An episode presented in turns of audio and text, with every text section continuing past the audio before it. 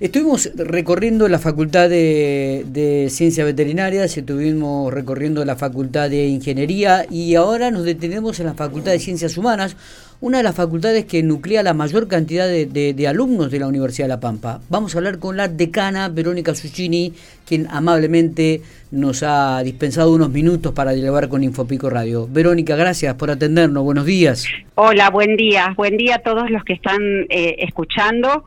Este, eh, solamente quería eh, como aclarar que en realidad hasta mayo soy la vicedecana de la Facultad de Humanas.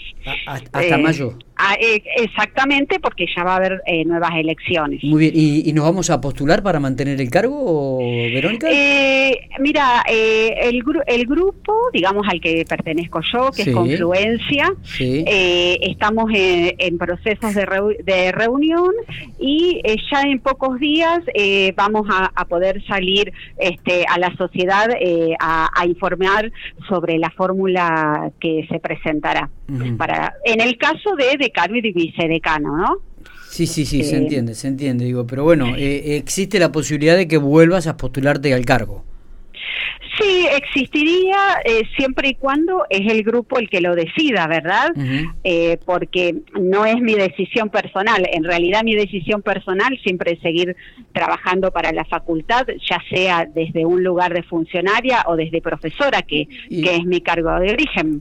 Eh, pero bueno, por eso digo, es el grupo el que decide, siempre, bueno, pero la motivación está. Está perfecto. Eh, y digo, ¿y a nivel este rectorado hay posibilidades de, de, de, presentar tu lista a algún cargo que, que pelee las elecciones por el rectorado?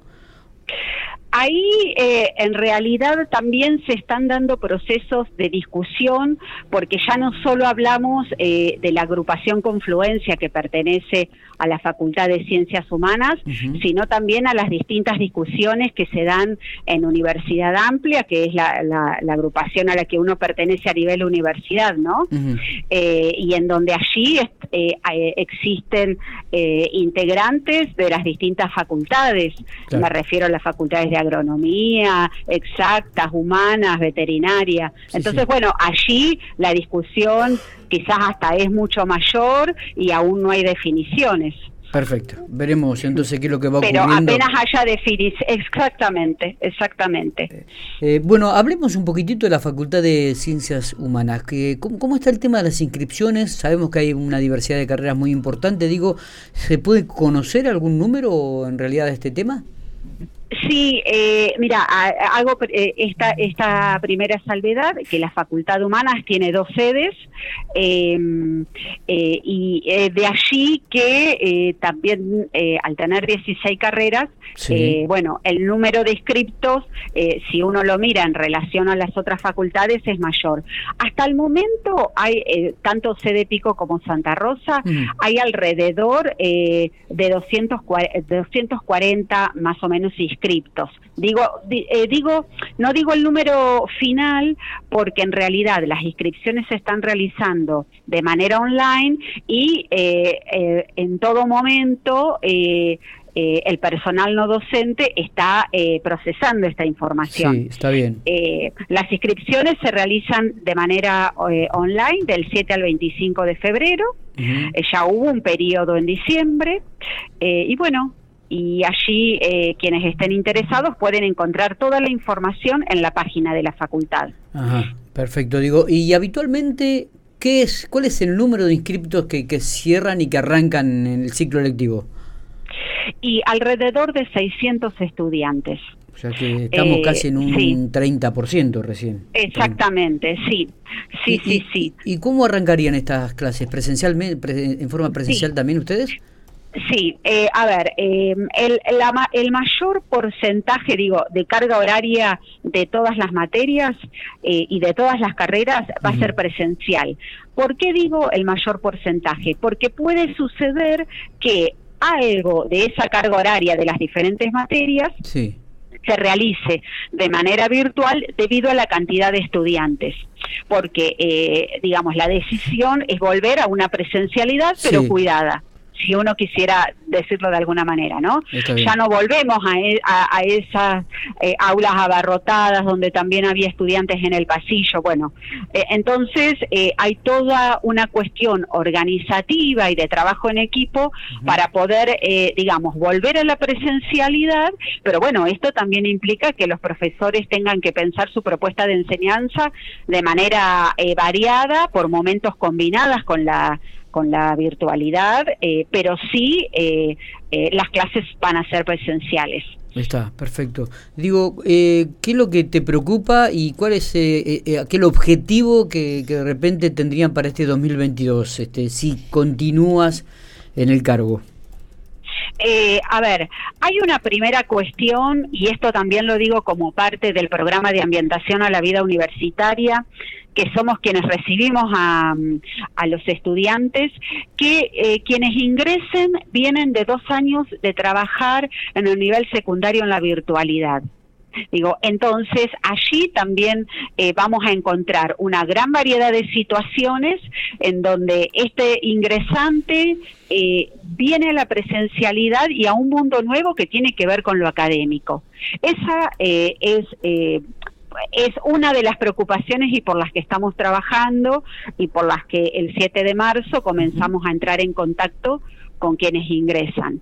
Si uno piensa a nivel eh, facultad en general, siempre nuestro objetivo es la formación docente.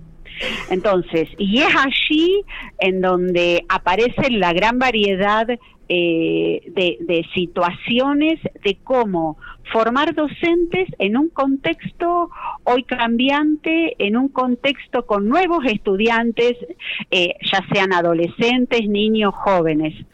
Eh, porque formamos docentes para, para diferentes niveles educativos. Entonces, digamos, no podemos perder de vista y por el otro lado, siempre teniendo presente eh, que somos eh, una universidad pública.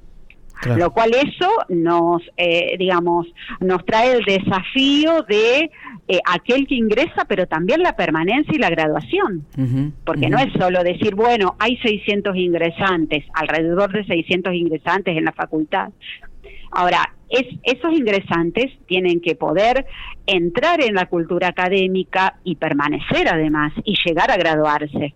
Está bien. Eh, entonces, ese es el gran desafío. Totalmente. Eh, estaba pensando, digo, que la Facultad de Ingeniería de repente hace todo un, curso o un precurso este, para que los chicos vayan adaptándose, específicamente en el área de matemática. Eh, ¿En algún momento la Facultad de Ciencias Humanas ha pensado algo similar para, para en cuanto a lectura, comprensión de texto para los ingresantes, este, Verónica? Sí, mira, desde el año 2004 existe el programa de ambientación a la vida universitaria.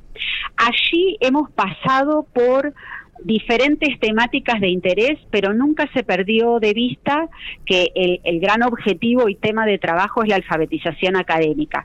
¿Y esto qué significa? La lectura y la comprensión y escritura de textos académicos. Bueno, y allí eh, la complejidad que abarca esto, ¿no? Eh, porque estamos hablando desde un texto de historia hasta un texto de geografía, eh, un texto de ciencias humanas o ciencias sociales, entonces digo, bueno, allí la complejidad para poder abordar esto, leer textos, comprender y, y, qué pasa también, y que van a ser docentes. Entonces, esto también implica otros desafíos a nivel práctica educativa, ¿no? Digamos, cómo formar a estudiantes en lo teórico y en lo práctico. Seguro, seguro es así. Pero te agradezco muchísimo estos minutos que has tenido para Infopico Radio, ¿eh? Como siempre, muy bueno, Muchísimas gracias. Muy amable.